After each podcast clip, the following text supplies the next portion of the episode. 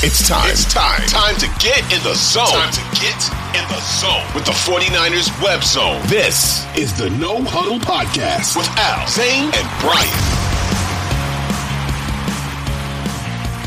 At some point, when when will this break? Because they are playing paying these QBs this huge Derek Carr, Kirk Cousins, Daniel Jones. They're making these huge sums of money, even Dak Prescott, and that you will win nothing you may mm-hmm. make playoffs, you may win 10 games, but you're not winning anything. So what are you doing? You're spinning your wheels. Does it break? And Brian, this list is great because I'm looking at it. I, I pulled it up with what you wrote. You look at all these quarterbacks. Once every 10 years or so, a Flacco will come around. Oh, right. something will happen with Foles. But you look at the rest of this list, and you're right. The cap is is low enough. But the, Brees, Hall of Famer. Rodgers Hall yep. of Famer. Eli is a borderline Hall of Famer, regardless of what people think of him. Yeah. Flacco was on his rookie deal, I believe, the last year of his rookie deal, I believe. I believe. I don't think he had signed that huge contract yet. So he's still they were able contract. so right. they were able to build a team around him. So that's a QB on his first deal. Wilson ended up being elite QB, but he was a QB on his first deal. They built a great team around him. Brady is a Hall of Famer. Peyton is a Hall of Famer. Brady a Hall of Famer. Then you had the kind of the Nick Foles thing. Okay, that's going to happen every 10 years. Somebody gets hot. Brady, Mahomes, Brady, Hall of Famers. I think Stafford is elite-ish. I, I think he, he, you can put him on a good team in that regard. And then Mahomes. So all these quarterbacks are still elite dudes, other than the rookie guy with the big team around him.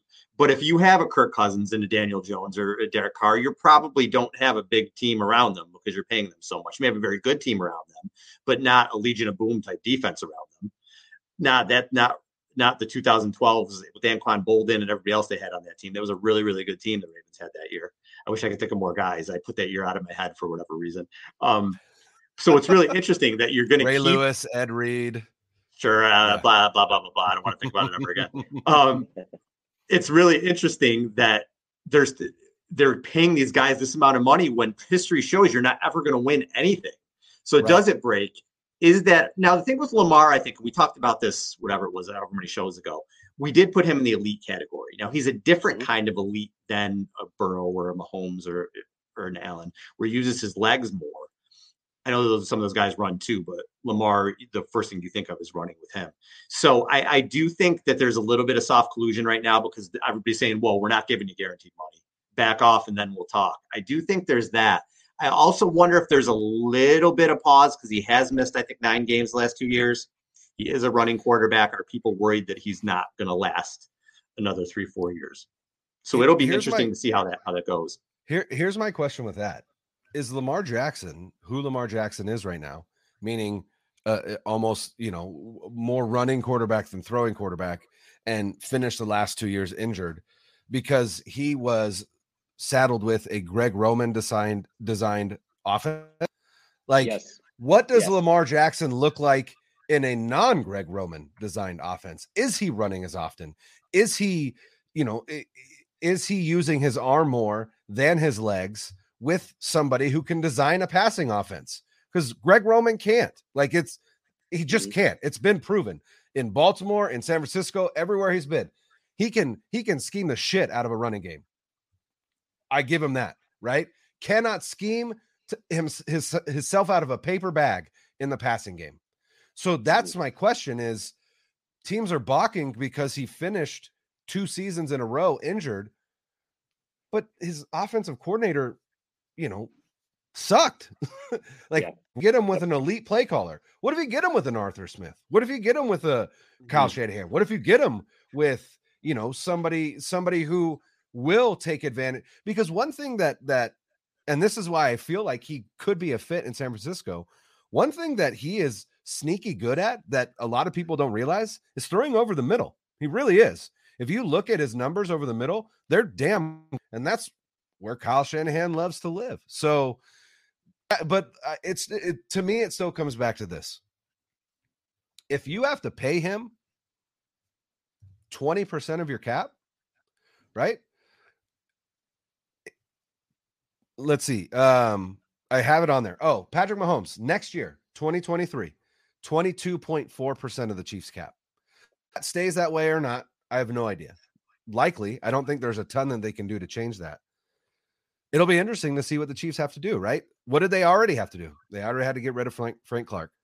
They mm-hmm. already decided not to franchise Orlando Brown. And then they're also losing their other tackle, right? So they're losing both their tackles and their stud defensive end. Why? Because they're paying Patrick Mahomes silly money because he's the best quarterback in the NFL. I'm not begrudging that they gave him that contract, but what I'm saying is maybe if you have an elite offensive head coach and play caller and system like the 49ers do, would it be here to find a Brock Purdy every two to four years than it would be to sign a you know a, a quarterback to a contract where they're making you know 35 to 50 million dollars a year. I, I think that's an interesting thought. I don't know. I don't have an answer but i do know that outside of patrick mahomes who already is a hall of famer nobody including brady including manning including brees made more than 12.2% of their cap outside before patrick mahomes this past season and i don't think that's a coincidence at all like you said zane so yeah, like a, a, lot of those guys that you mentioned, Al. If you if you look at it, Aaron Rodgers won in the I, believe the fifth year option of his deal, right? His rookie deal. Brady won one on his rookie deal. Mahomes won on his rookie deal. Uh, I mean, Peyton Manning took took a while, right? But like a lot of these guys, they're winning on the uh, Drew Brees won it on essentially the year after, well, the deal that he got the year after he got franchised. So he got franchised by San Diego. They let him go. He signed a $60 million contract for six years won it on that contract, and then turned that into a hundred million dollar contract. So he he won it on the smaller of his his contracts, right? So my point is is that it may be too late if you're paying a quarterback. It may be too late in that quarterback's career to, to win that. And and I'm not saying that, that how much you get paid correlates with how much you're going to win and, and your career arc, because guys can win later on in their career. But I just feel like there's a trend here that we have to notice. And if you're paying a quarterback and he hasn't won one yet, and you're having to pay him, that's a big red flag to me because a lot of these guys they went on the rookie deals early on in their career before they get the, the big deals. And i think that has that part of it has direct correlation with how you can fund the rest of your roster. It's all economics right? Like you have a finite amount mm-hmm. to spend.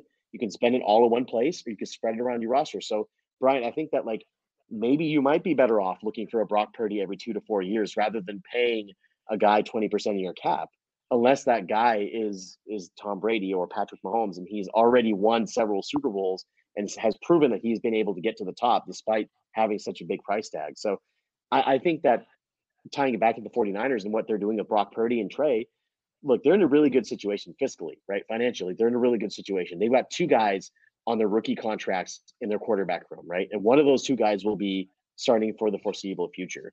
Now, the issue is is that we don't know long term what we have in either of them. Like Brock, we saw a very small sample size, and he was great in that small sample size. And Trey, we just don't know at all.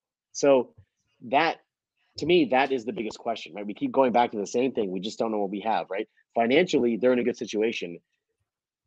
Other than that, who knows? Kirk Cousins, assuming he plays this season at $30 million a year, will have made $231 million in his career. A quarter of a billion dollars in his Good career. for Kirk Cousins. to be he won 72, he won 63 and 2. Really good numbers. A little bit over 500 player. He's won one playoff game. And he's his teams do they his teams ever suck? No. Are his teams ever going to win a Super Bowl? Probably not. So that's that's that's where he are. And he's a really good example of it. He's had two seasons where he, one year he went 10 and 5, 13 and 4. Last year they were a terrible 13 and 14, but they were 13 and 4 and they went one and done in the playoffs. So that's what you got. You get what you pay for. That's what a lot of people are. So that's where we are. But it's I'll tell you, it's fascinating to me. It really is to see how this how it's all going to play out with these mid tier guys getting money and, and, and, everything else. It really is The the other thing the other thing that we didn't talk about Geno Geno got paid by Seattle, right? But that was a three mm-hmm. year. Is essentially mm-hmm. a three year, hundred five million dollar contract, right? So thirty five million dollars a year for Geno Smith. Geno Smith. That's absurd is now on a contract for $35 million a year, which when we talk about this window that the 49ers have, Al and I talked about the core, but you also have to look at the NFC West and you have to look at the whole and say the time is now, right? The time is now. The time is now to get go get number six. And what does that look like? Does it look like a bold move at quarterback? Does it look like a bold move to go get a Lamar Jackson? Probably not, but could be. But here, here's the other thing. Matthew Stafford has a $20 million cap hit this next season.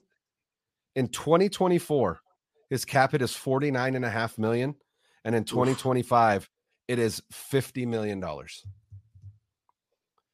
So the Rams aren't going anywhere for a while, right? It's, I mean, the time yeah. is now. Exploit this window, sink your resources in free agency, make yourselves better than you were last season. Don't even worry about is it Brock, is it Trey, whatever. It doesn't matter who's back there because this team is incredible. And whoever we have back there, we're going to win football games. And I think that's the reality.